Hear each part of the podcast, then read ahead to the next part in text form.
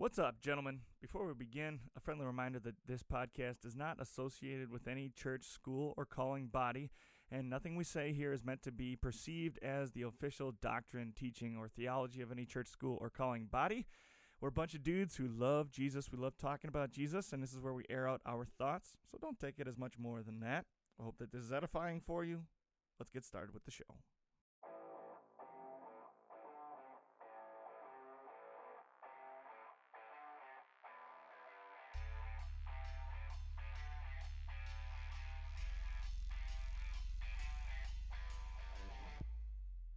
Are listening to the Gird Up Podcast. This is the place where young men come to learn what it means to be a man after God's own heart.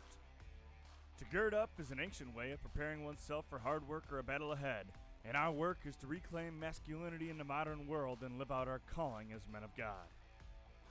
Here you will find a community of believers working hard to be the men that God created them to be. So roll up your sleeves, gentlemen, and gird up. It's time to get to work.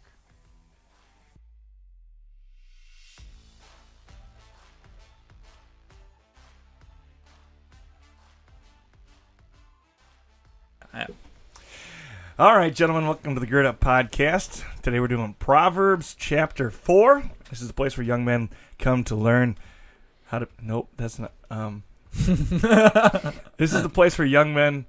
What do I say? What do I say? This is the place where young men learn how to be the men that God created them to be. I think that's what I say. Is that what I say? That sounds Yeah. right. That's what you okay. said. okay. If you haven't been on the Gird Up website yet, make sure you do that. You can buy awesome T-shirts there.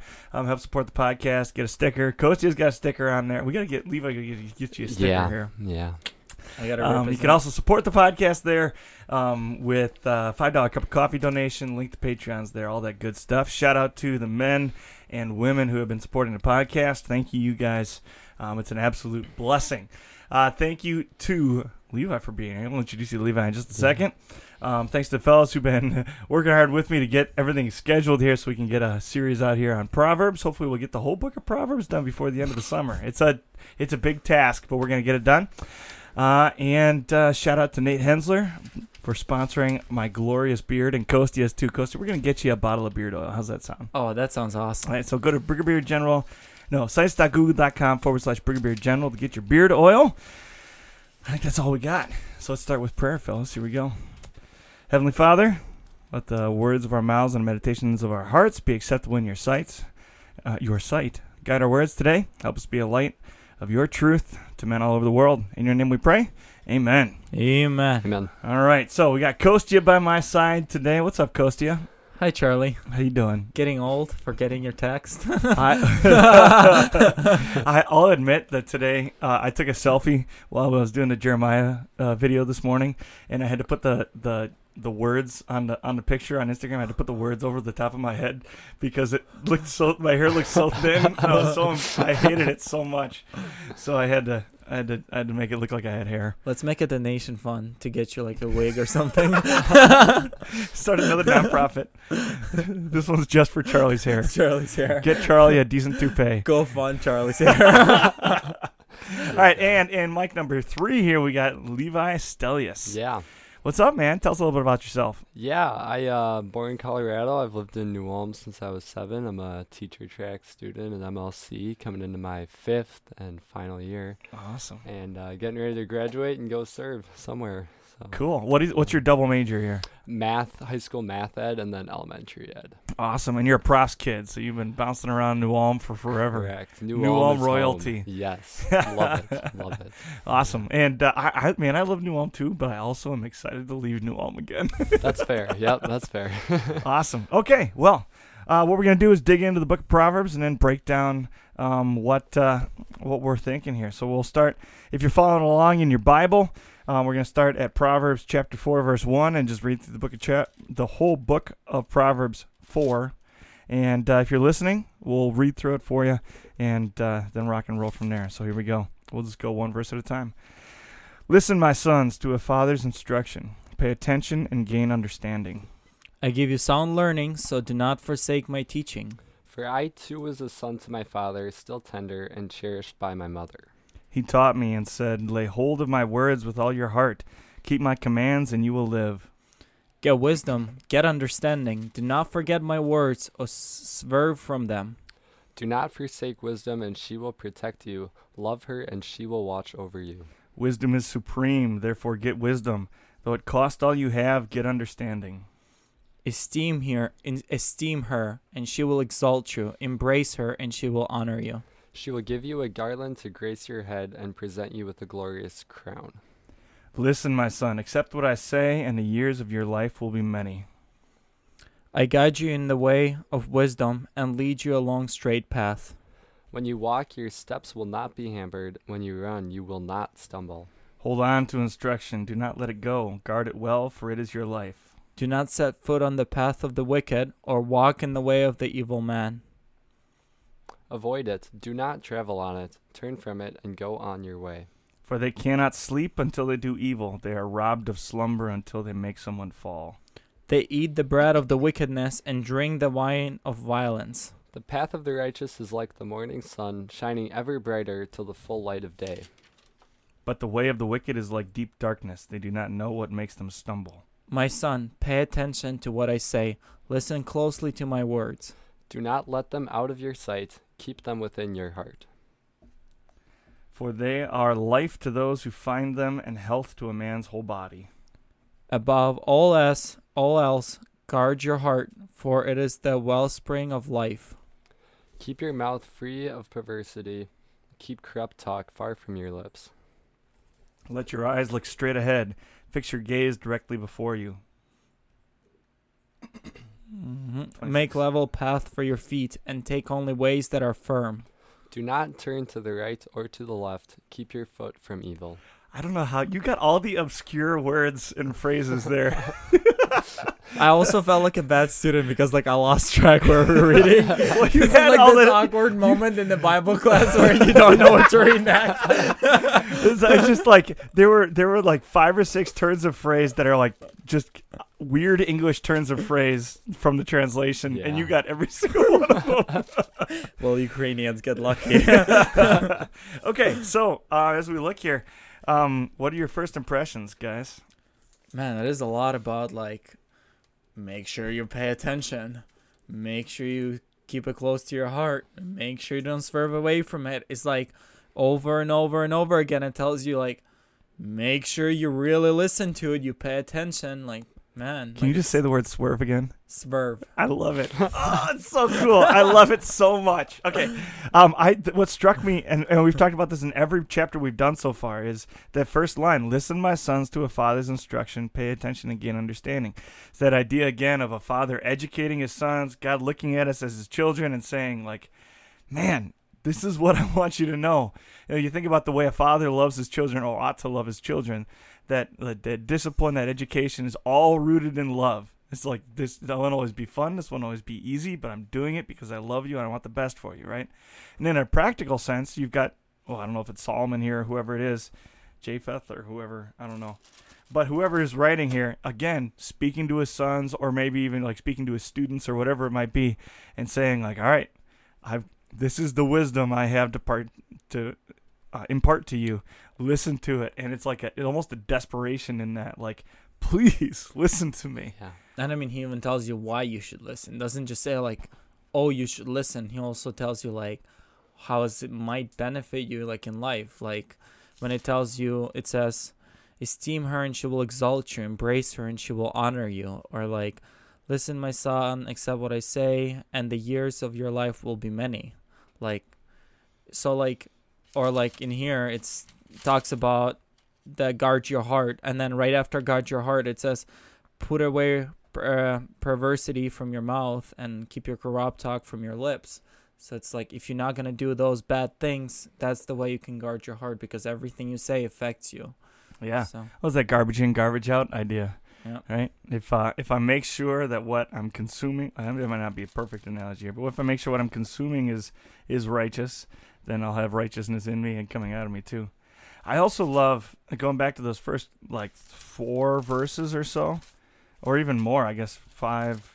The whole first section, maybe it's even the whole thing, is he's talking about this idea of generational wisdom being passed on as well, and each generation is telling the next generation you know, these are not only are these, you know, good wisdoms or, you know, proverbs or whatever to keep, but this is the word of God to you. This is the wisdom of God to you.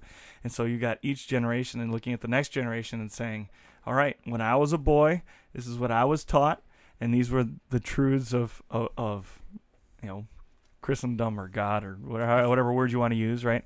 Um, of, of leading a godly life. And this is wisdom from when I was a boy. And it's the same wisdom that continues to get passed down from generation to generation and generation, right? Right. Yeah. I feel was- like every oh, every yeah. sorry, sorry go ahead go ahead go No, ahead, no, sorry, you got it. Fight, please. fight, fight. Go ahead. go ahead go ahead Sure. I was just gonna say, um, it's interesting because it's very like non-worldly wisdom. You know, it's everything in this book and this chapter is so counter of what the world would want you to think you should be chasing. But he's saying, get wisdom at all costs. You know, the very opposite of what the world would tell you is what this father is telling his Yeah. sons. Yeah. Yeah. Well, and I, it makes me. There was uh, what? There's a country song out right now. I can't remember what it's called, but um, the the idea of how can I ever be old and wise if I'm never young and crazy, and this idea of like I have to do all the sins and try all the and things be and dumb all and that. stupid in order Right. to- I, in order to really have like a future where I someday will be wise. And you're right. This is exactly the opposite. Yep. This says, okay, walk righteously, like take hold of wisdom, and you'll have it. Like sell. uh, oh, Jesus talks about the idea of like if you a man finds a treasure in the field and he sells everything he has so he can go buy the field, and then he has the treasure that's in it, or like a fine uh, pearl or whatever. And, and it's that same idea with with if if as pro, the whole book of Proverbs starts by saying, you know, the oh boy, now I forgot. But uh, what is it? Uh, the fear of the Lord is the beginning of uh, of knowledge, but fools despise wisdom and discipline. And this idea of like knowing my Savior, knowing my God better and better is going to make me wiser and wiser. Um, so, and more righteous I am, you know, in in the idea of you know chasing after my heavenly Father instead of not necessarily being righteous. This isn't like the Calvinist idea of Mhm. like being good enough to be saved or something. But the closer I follow after my heavenly Father, the better I know my heavenly Father, the more wisdom I'm gonna have, which is exactly the opposite of the world. Yeah. Yeah. Yeah, and I kind of like the how it like when you talked about passing down from generation to generation.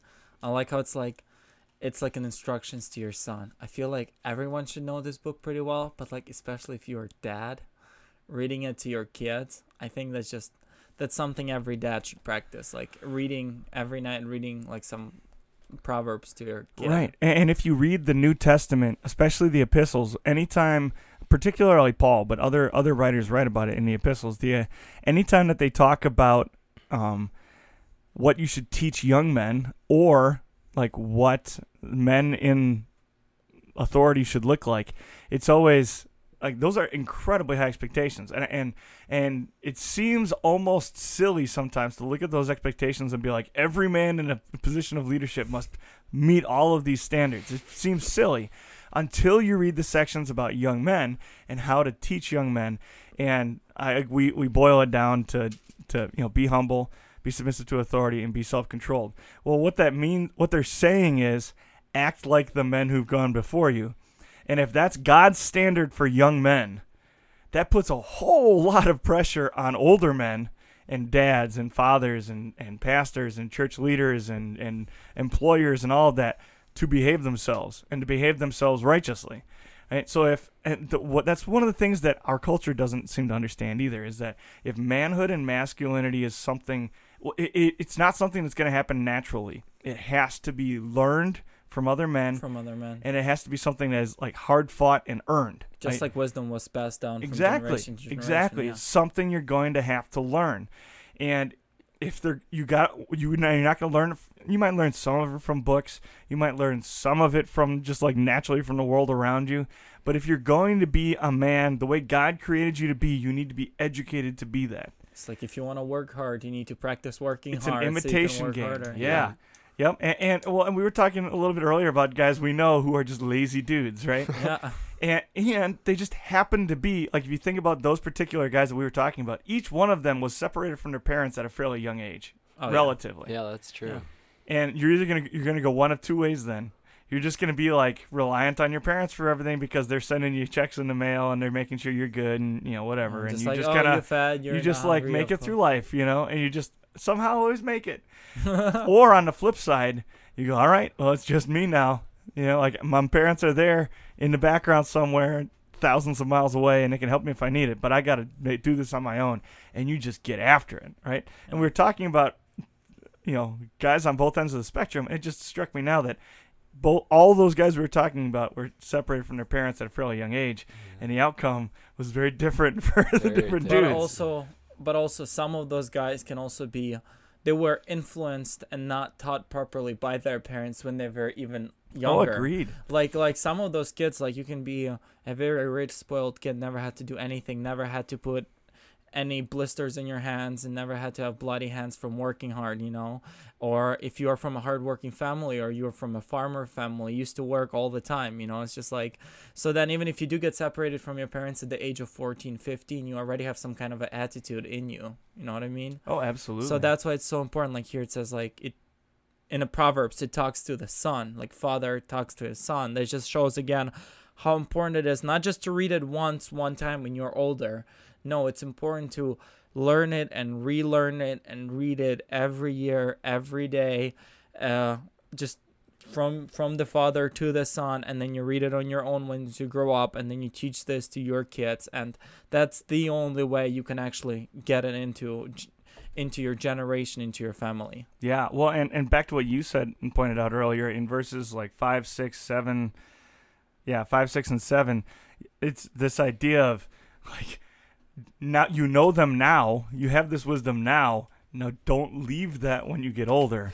I I, I definitely did that to some extent, right? And I think it's natural for young men to rebel a little bit, probably, but this idea of you have the wisdom. I've taught you the wisdom, but I also don't want you then to leave the wisdom and do something else. Um, uh, that that yeah, I don't. Do you think guys are more tend to do stupid stuff than girls do? I think we do stupid stuff differently than girls do. Yeah. I think we do stupid stuff differently. no, than I girls agree do. with that for sure. Uh, I think I think women way? tend to be more. So dudes will like just take physical risks and crazy financial risks and just be stupid, right? At times, um, girls, I think they'll. I I so I don't remember where I read this, but I think in general, somebody said this once that men would rather bear themselves like let the world see their scars, right? Than like physically undress, right? And women oftentimes will do exactly the opposite. They'll they'll be willing to either and not necessarily literally undress, but like flaunt themselves and and um, kind of you know l- just be out there for the world to see, but they won't actually let their their heart be known, if you will. And that's not always necessarily true. But I think I when when women when women rebel, it's a lot more about like relationships and um like not even necessarily romantic relationships, just like getting in with a different group of girls and, You know, and like you know going out and, girls. well, we all know groups of girls that like are just all about the party scene all the time, and they won't even admit it necessarily. And They'll like claim to be about something else, but that's there. Whereas guys, like, there are a lot of guys that do wild and crazy things and drink and that all that kind of stuff, right? But it it's not as much a part of their identity as it is a lot of times for girls. I don't think. maybe at a younger age, yeah. Yeah. And, and um like when I think like the, even the promiscuity is different between guys and girls. You know, like girls are more likely to have like so this is just statistically American girls are more likely to have like relationships where they have multiple sexual encounters. Guys are more likely to have more sexual encounters and fewer relationships. If that makes sense. Mhm. So like guys tend to just be reckless. Girls tend to like it's like a re- relational rebellion if that makes sense. yeah. No, I think. I think right. I think that's true. And I, well, and that makes me think that these types of like these types of passages I think will more just generally and there's going to be some woman who hears this that automatically is like, "No, This is not true. but, right. But I think I think that sections like this a lot more often will apply more directly to men. Not that the word of the Lord doesn't apply to everybody. I just but Yeah. I think I think it, there's a reason why it's pointed like, hey, this is a father talking to his son, because, I mean, look at the con, look at the the how, uh, I don't even look at the people that are going to church most of the time in American congregations. Who is it?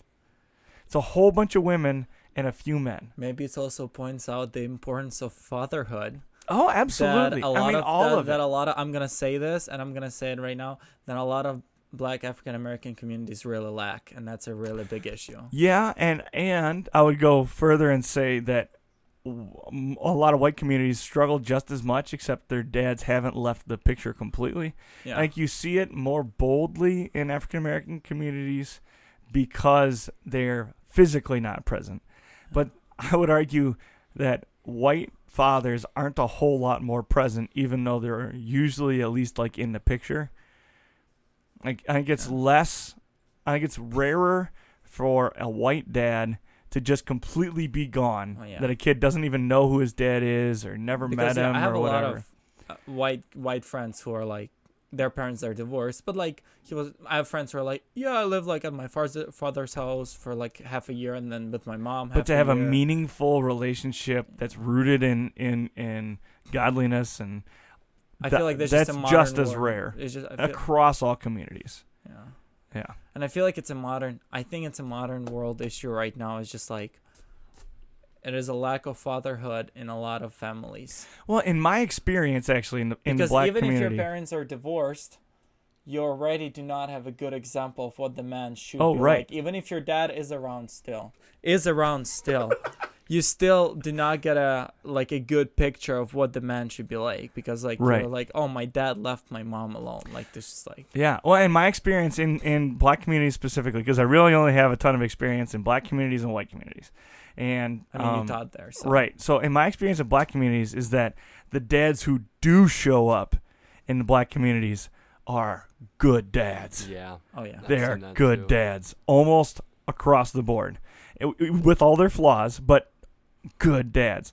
Where you have a whole lot of lukewarm dads in in the white community, where they're around, they're like they even like paint this nice picture, but like they're not evo- emotionally available to their kids. They're not invested in their kids. It like they. A lot of them focus far more on like providing for their families financially than they do on like fighting for their families spiritually or emotionally or even mentally sometimes. Mhm. And I think that's why, like, there are a whole lot of, of families that just feel abandoned by the man in the house, whether they realize it or not, whether they can put that in words or not, because he's just not present. Even if he's still living in the house and sleeping in the house and all that, he might not be like straying in quotation marks, but he's not showing up meaningfully in the lives of the people around him. Um, whereas in the black community, generally, you've either got a man who shows up for his kids fully or isn't present. You don't get a whole lot of lukewarmness. Speaking of a good dad, do you know Pastor Robinson, the one Heck who's moving yeah. into New P Rob, Oh, he's so isn't awesome. he awesome? He is awesome. I just love like I've stayed at his house for two days and one night for um for mis- uh, for ministry day at my high school, and I shadowed him for two days. And he's awesome. He took me to all of the practices that he runs, to the church, to all the Bible studies. He's like driving around all day, super busy, coaches his son, um, talking to all of his kids, making sure he spends time with his wife. Like his kid is like all of his kids are athletic, all of his kids are hardworking, none of them are slacking off, all of them work over the summer. Like his son, one of his sons is going is in high school doing sports and he showed up in our fitness center just recently at MLC. And his dad was like, yeah, make sure you get like he was like, do you have a workout for the summer? And his son was like, yes, I do. And he was like, make sure you be honest and do everything that is on the list. And he was like, okay. And he was like, make sure you get everything done. It's like it just shows like how much he's teaching his kids to like be like this hardworking and like this, you know, like you have to make sure you get it done and like you know and just like there's just a good family like and just really awesome dude. Like, He's one of those awesome dudes person. that's everybody's dad all the time. Yeah, I Yeah. know, I know. Yeah, He's so for sure. good. Yeah. Yeah. All right, on the second half of this, like starting at verse 11, it really sticks out to me that again there's practical advice here, right? Of you know, I I want to guide you in the way of wisdom and lead you along straight paths so that when you walk, your steps will not be hampered, when you run you won't stumble. Um, this idea of Like I want you. Well, can Costa Cat. Well, you even said this a little bit too. Of there's a reason why this this isn't just like a parent nagging their kids Yeah. because they want them to do something. It's like, hey, someday you're going to want to do this, right? This is the way you're going to want to live someday. So do it now and you'll continue to do it later because if you stray from these, like it's going to make your life very difficult. Yeah. Like uh, it's it's it's spoken as a blessing, but it's also a stern warning of it's going to be hard to walk the walk if you don't have any wisdom. That's the funny thing about Proverbs is that it, it's God's word and it's very spiritually true, but also like you see this stuff play out all the time, like just in the secular world. Like it's it's just right. Like it's all good advice. Because God is the one who created Yeah. the world. Yeah, yeah. Like He knows it all the way through. So it's just like. So I think that's really cool, and he makes that really cool comparison in here. Verse twelve and verse nineteen. If you compare those two, it's in verse twelve. It says, "When you walk, your steps will not be hampered. When you run, you will not stumble." And then in verse nineteen, you have to see the comparison. On the other side, you see, "But the way of the wicked is like a deep darkness; they do not know what they what makes them stumble." Well, and look at verse 18. The path of the righteous is like the first gleam of dawn, shining ever brighter until a full light of day.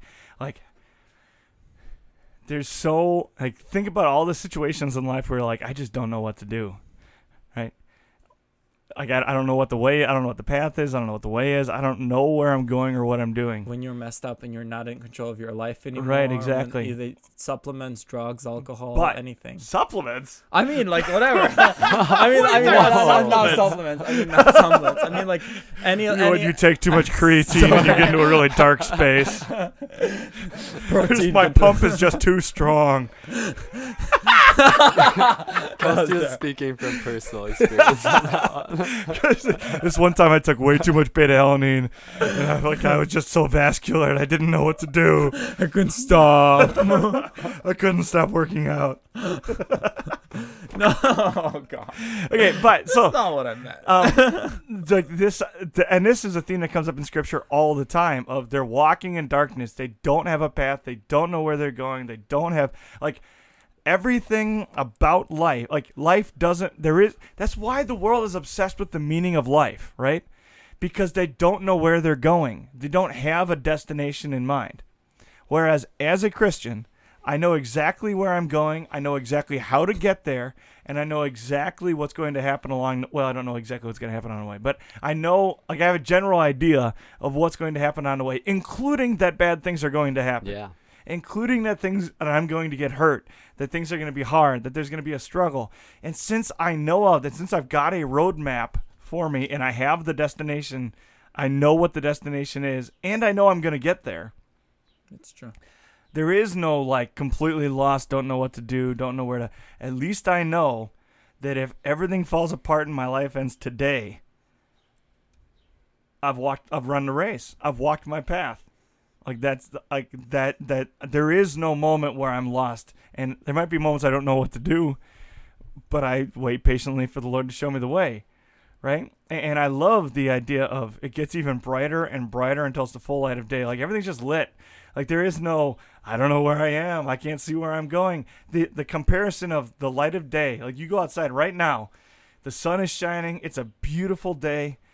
Compare that with just the pitch darkness of not even of night of like a dark room with the door shut and you, you know there's stuff on the floor and you don't know where it is. Like compare those two ideas. I want to be out in the sunshine. I don't want to be walking in darkness. And also, like you, you gave a spiritual benefit that this gives, but also like think about even secular perspective. Like when you do things right, and you do and you work hard instead of being lazy, you work hard. Instead of going into the debt, you save money. Instead of uh, uh, saying things when you are upset, being kind to people. eh, You end up having good friends. You end up having good relationship. You end up having good money situation you end up having a decent life you end up having savings like you end up knowing that you are somewhat feels like you are in control of your life it feels like yes some minor things might happen like oh car broke down or whatever you know but like overall most of the time not all the time because god can always take it away and makes you more and makes your life more challenging for that purpose like for the good purpose but in most cases, if you do all those things right and you be- do things right in your life, you know that you're gonna be feeling comfortable in your life. Like, are you feeling like like Charlie? Like, are you in big debt or whatever? Not really. Like, are you have no? Comparable to my income, yes. Okay. In okay. like real It's life, because you're in the real world, no. okay. Sorry, keep going. But I mean, just- I'm I mean, yeah, in a real bathing in life, in, the real, yeah, in a real life, in the real world, no, you have a house, you have a roof above your head, you have a car, you have education, like, and you're not a rich guy by no means, but you know that tomorrow you're gonna wake up and you're gonna have food to eat. Mm-hmm. You're not gonna have to do a doctor's appointment. You're not gonna be struggling with anything serious. You're not gonna have anything major. You know that what you're gonna eat. You know where you're gonna sleep. You don't stumble.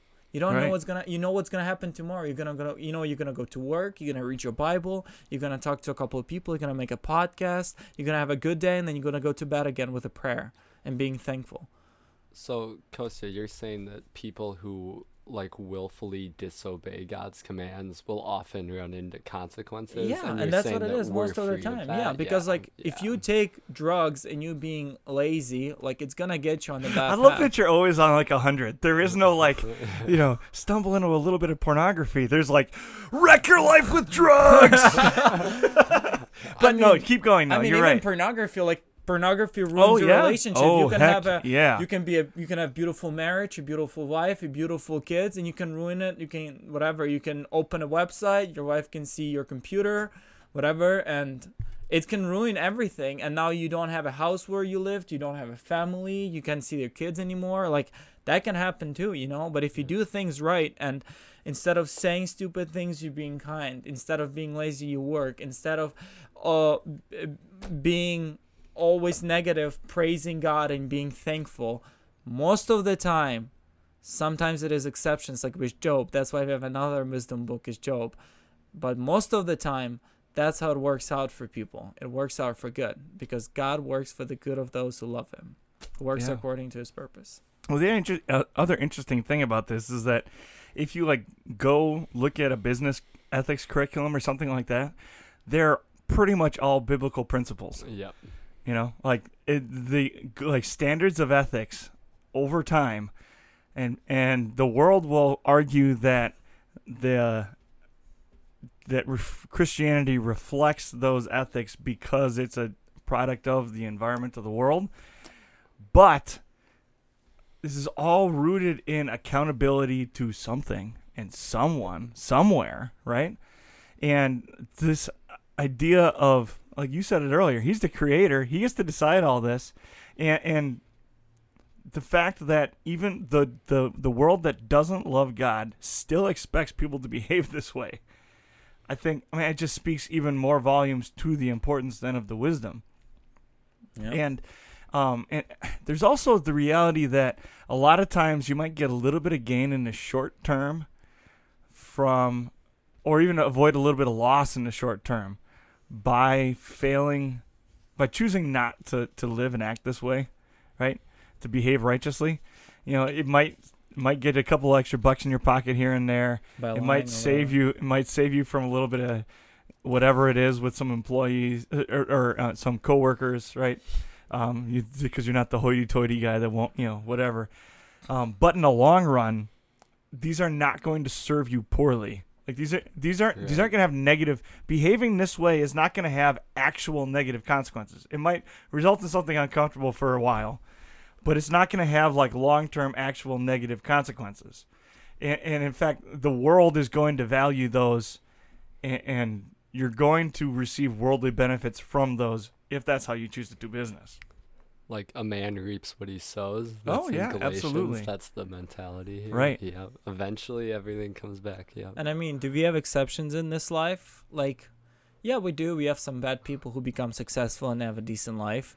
Yeah, but are they actually like happy? But yeah, but they're know what I mean? actually Right, happy. Yeah, it is true. Yeah, Like a lot of those people aren't happy. So it's just like, but it is like it is some people who say like, oh, how can be God be good, or how can He say that if s- bad things happens to good people, or good things happens to bad people? Like I have grandma who's super he's she's one of the most godly people I know serves in church teaches pretty much for free volunteers to teach Sunday school for free uh, does a bunch of things in church and uh, she sells she sells jewelry and on the way back home she got beat up almost died and she had to live in our house for the whole summer for like three four months she had recovery they uh the guy who was there was a couple guys. One had a baseball bit and the other one had a brass knuckle. And they beat her up so hard and the only and and they tried to kill her by doing this but they didn't kill her because one of the neighbors saw her and he yelled and they ran away with a with a bag full of jewelry that she was selling.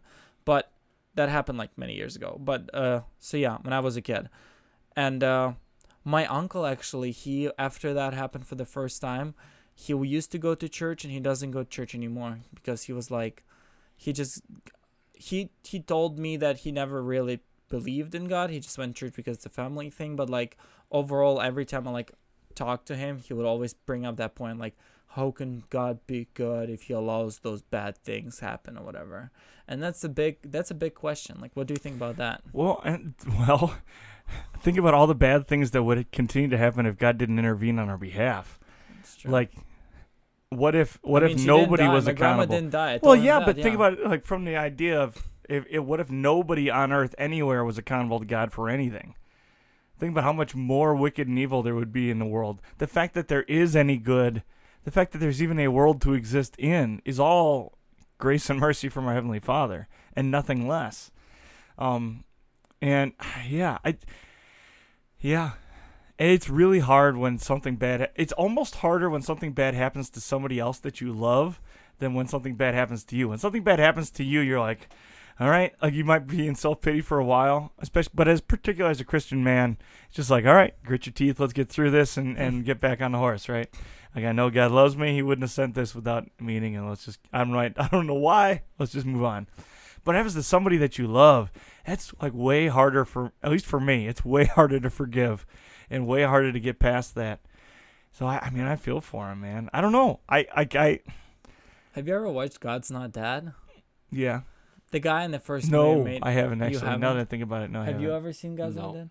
The guy in the first movie brought up a really good point. I don't know how philosoph- philosophically it seems pretty solid. I don't know how theologically it's correct, but he said that uh, in God's Not Dead, it is a guy and he's in college, in university, public university, and he's in philosophy class. And the guy in the philosophy class who is atheist, a professor, makes in the beginning of the first class to write on the piece of paper, every student has to write God, God is dad but he's a Christian. He was like, I'm not going to do this. I can't do this. And he was like, Well, if you refuse to do this, then you have to prove us that God is not dad. And the whole movie is about him proving his professor and doing presentation after presentation about how God is not dead. And the last point that he brought out was about good and evil. And it's like the biggest question, the biggest, the biggest uh, point against God that uh, atheists bring. It's how is God can be good and he allows evil in the world. And uh, the point that he brought up was that God allows evil in the world on a temporary basis due to the free will, so that everyone who chooses to love him can be with him in the eternal life without evil. Yeah. So like if I don't know how theologically it's correct, but Oh, like yeah. philosophically sounds pretty solid to me. Well, and Like, there's also- it makes sense. So, um, a- and uh, so I talk about this at least once a week. So forgive me if you've heard this a million times before, but I once heard David Sharf give a talk where he he very boldly spoke about the idea that the most dangerous but also the most purposeful prayer a man can pray is, Lord, uh, give me a good life, but if you know uh, my life must be miserable in order for me to be saved, in order for my faith to be secure, so I can spend eternity with you. If my life has to suck for that to happen, then send what you have to send. Like if you if there if if if I my if I can never feel like earthly joy and happiness again, like if nothing good ever happens to me ever again, in order that I might be saved, let it be so. Man, that's a hard Oh, prayer. it's such a hard prayer. But when you understand that that's what's going on, like when, when, when bad things happen to good people, in quotation marks, it's God protecting them from something else, which is far worse. And we we talk all these things. We talk all the time about like, you know, you know, we're we're not giving up anything that's worth saving, right? But then when something bad happens, we're like, yeah, but you took that away. like, no, well, we, you know what I'm saying? Yeah. Like as Christians, we talk boldly like that all the time, and then we don't always do a good job of actually, like, believing that. And, like Job said in so many words, even if you kill me, even then I will trust in you. Like though he slay me, even yet I will trust in him. And like there is no purer faith than that. Like even if God takes me home right now, even if He takes my health away, and I by by getting allowing me to be mugged, like even if you know He takes away all my money, like I end up in financial ruin, so that I might not be proud and put my faith in things, so that I might not, you know, walk into something else that's like He might literally take my ability to walk away so that I might not walk into other things, right? Um, and there's natural consequences like, man, you're spending too much time on lifting and then you throw out your back, right? Like, now you have time to focus on something else. You know, like, um, you're running out on your wife and your wife finds out and now she doesn't trust you anymore and you have to earn that trust back. Well, it's an exercise in returning to righteousness, right? And, and so you can see those things as always bad, but you can al- also recognize like it's more helpful and more beneficial as a Christian to recognize those as a blessing from God that's keeping you on a straight path, right? So if if you get caught in sin, a lot of times it's like, wow, getting caught was terrible. Um, but the reality is, in order to fix the things you screwed up, you now have to walk in righteousness and basically prove that righteousness to the people around you. And that process is going to require you to walk very closely with God, probably closer than you have before. And that's a tremendous blessing. But even that isn't guaranteed to us. Like, He might just allow bad things to happen and never explain so that He spends eternity with us, So so, that we gonna- get to spend eternity with Him. And that's true too, is that God wants us to be with Him. He wants to spend eternity with us. It's not just like, yeah, I want, I want to give you a shot to be up here with me. It's I desperately want you to be with me, so I'm going to do whatever I have to do to get you with me. I'm Can gonna. can I add to uh, that? Yeah. This is, you're talking a lot like this chapel that Professor Wessel gave, my like my favorite MLC chapel ever. So we talked about Romans 8, God works for the good of those who love him. And then immediately after that, Paul follows up with, For those God foreknew, he also predestined to be conformed to the image of his son, which is a lot of words. But what he's saying is that from eternity, God chose these obstacles, put them in my life so that I would be more like Jesus. And how was Jesus? Well, on earth, he suffered a lot. But then, you know, he had the cross and now he has the crown. So God is giving us these challenges for that end goal. That's what Paul is saying there. I always think that's right. really cool. And I like that you said challenges and you used the words challenges and obstacles because he's not making me sin, you know, and, and sometimes it's not even related. Sometimes the difficulties and challenges and obstacles aren't even related to my sin, but usually, at least to some extent, they are, Yeah. And so that's other also important understanding is that God's not making me sin, but He knows my heart. He knows my weaknesses. The devil also is very observant, and he knows what makes me stumble. Like he's got a logbook of all the things that have ever made me stumble, and he's going to keep using the ones that work, right? And my heavenly Father also knows that because he specifically designed me. He also then knows and recognizes how I end up being corrupted. And so those things go hand in hand. I love to point back to the story of, oh boy, I think it's Elisha. It might be Elijah, but I'm pretty sure it's Elisha Everyone's getting the. and his servant. It's so funny. Yeah. I was like, was so it Elisha it's or Elisha and his servant, right? And, and they're in in their house, and Elisha wakes up one day, and his servant is panicking, and he says, "Like, look out! There's there our city is surrounded by the enemy. I want to say it was the Assyrians, maybe, or the Babylonians, Oh, probably yeah. the Assyrians, and uh, we- we're surrounded." And Elisha says, "Lord, open his eyes so he might see." Like basically the reality of the situation, and surrounding the enemy army is the army of God.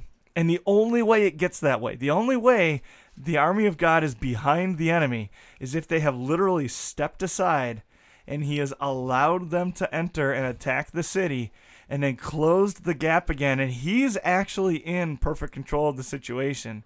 And he's allowing, and he even speaks in length about how it grieves his heart in Scripture.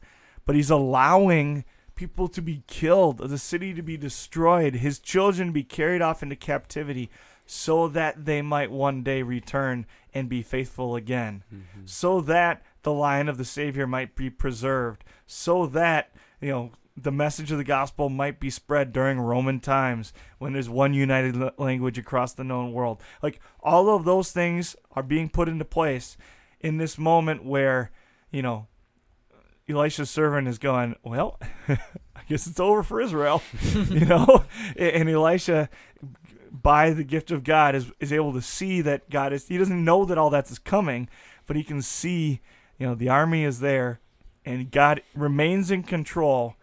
He's not making the Assyrians attack Well, them. he does. God But doesn't he's not attack stopping it. himself or whatever. Yeah, right. He's, just not stopping it. He's allowing it, and it's a controlled chaos, if you will, that he's allowing and using for his good over the next millennia. You know, and and then even further out from there. And so what like we just get so focused on ourselves that we forget that God's purposes and ways are not only higher for us, but for everything and everyone.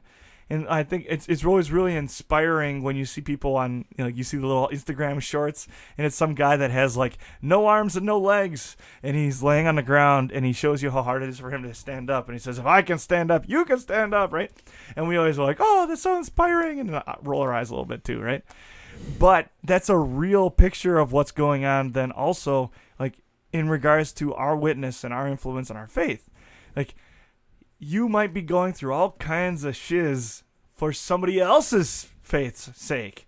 You know like there's So just person so much saved, more yeah. go- like it's this idea of you and i are playing checkers and god's playing like eight dimensional chess. You know? Like it just, there's just we're it's not even comparable what he his plans and our plans. And so like when we get caught up in this it really uh, what it is is this pride and selfishness of like all right god you wronged me. I'm done with you I, what you're doing is losing sight of the promises that he's made it's not so much about you know god does let bad things happen to good people he's not actually letting something bad happen to you because it's a blessing coming in the future you it's know like Pastor Mike Novotny one time compared. If we take people are complaining and saying how can God allow bad things to happen in our life, but in reality, if you're a Christian, your life is not just your earthly life; is your also eternal life. And if you take your life, which means your earthly life, eternal life, and you and you and you imagine it like a book, your earthly life is going to be this small tiny letter somewhere in the first page. And then your eternal life is going to be this huge over a thousand page encyclopedia that you have no clue what's going to happen. You don't even know what this one little letter is because you haven't even read the whole letter you know? But the god has the whole book memorized and he knows exactly what's going to happen. He has all planned out and like and just because something and and if pastor mike novotny said what God allows something bad happen in this one little letter and one little line, but the rest of the book is going to be good and joyful and happy. Will you be okay with this book? I'll be pretty happy with this book. So why should we be sad? You know, like even if the bad things happen to us, we just have to put our trust in God and trust that He does everything for good for the for the good of those who love Him. you know? Yeah. I saw another one who was I think it was Francis Chan, who I'm not gonna like endorse everything he says, but he I saw a sermon he did once where he had 500 feet of rope, and he put one little tiny piece of tape on one end of the rope, and said, "All right, this isn't even like this. So this is your this is your earthly life, right? This little tiny piece on the end of, of the rope. This is your earthly life, and then the whole rest of your the rope is like isn't even the beginning of your eternity." would you throw the whole rope away just because it's got this little red mark on it, you know? And that red mark isn't even all bad, you know, like it's it's like one little speck of ink on this red mark is is is unpleasant. you know, like and, and you mm. you look at it from that perspective, you know, like but but when we when we get arrogant enough to think that we understand the world and the way the world works and that there that we're important enough that there is nothing beyond like when we imagine that there's nothing beyond this life we actually make a lot of ourselves too you know like it makes us way more important if if there's an eternity and god reigns supreme and um people can be saved at the end and all that then we become way less important So it really is arrogance when we start talking that way and we start saying things like, you know, God did me wrong. It's like, no, no, no, no, no. God's not the one that does wrong. You and I are. And we mess this up a lot. Like, we screw this up all the time. It's like what a kind of a big deal you are that God purposely did you something wrong. He's yeah, like, exactly. oh, out of all the billions people, I'm going to wrong you. I'm gonna wrong you. I'm I'm a supreme God who created the world and, and the you were threatening enough to me that I had to knock you down Knock a peg. down. Like, Yeah, that is what, kind, what, kind, what kind of a big deal you are, huh? I like that. I never thought about that either. Yeah. Yeah. All right, fellas. It's that time. Big time takeaways. I know we've already talked about a bunch of takeaways, but what are some takeaways here?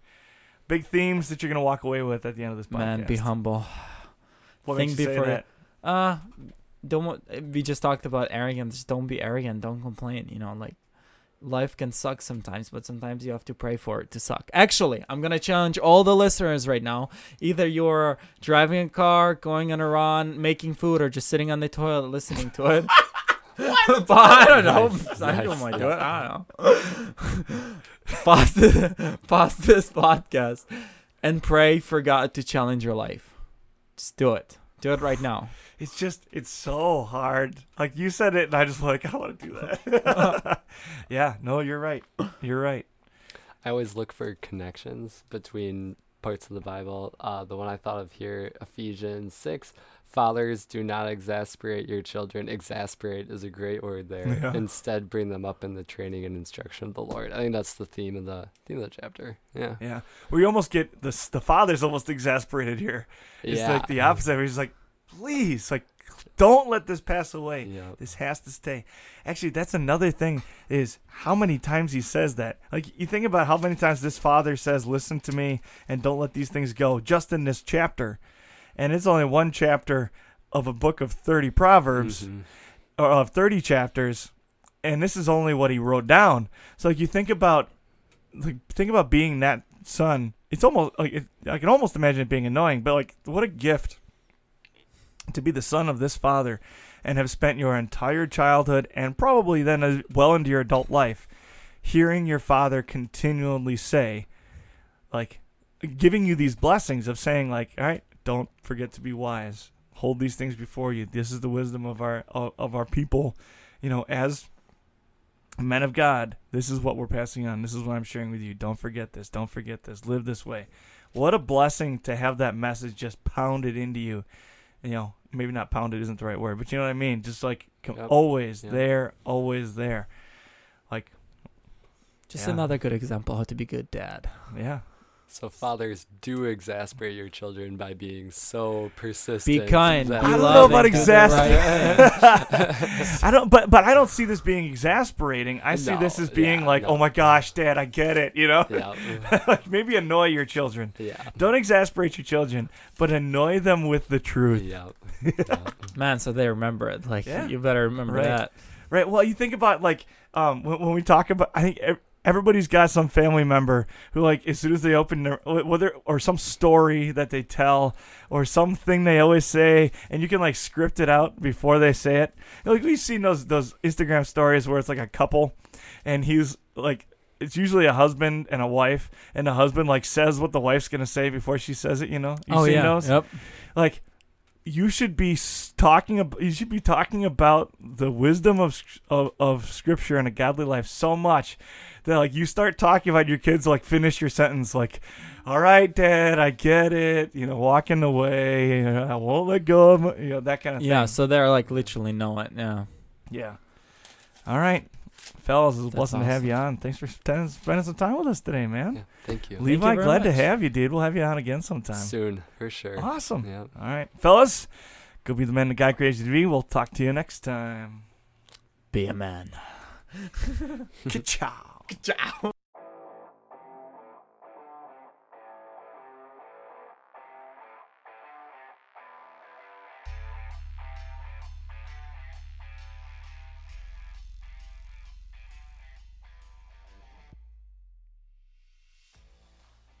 On behalf of all those involved in producing, recording, and publishing this episode, thank you for listening to the Gird Up Podcast.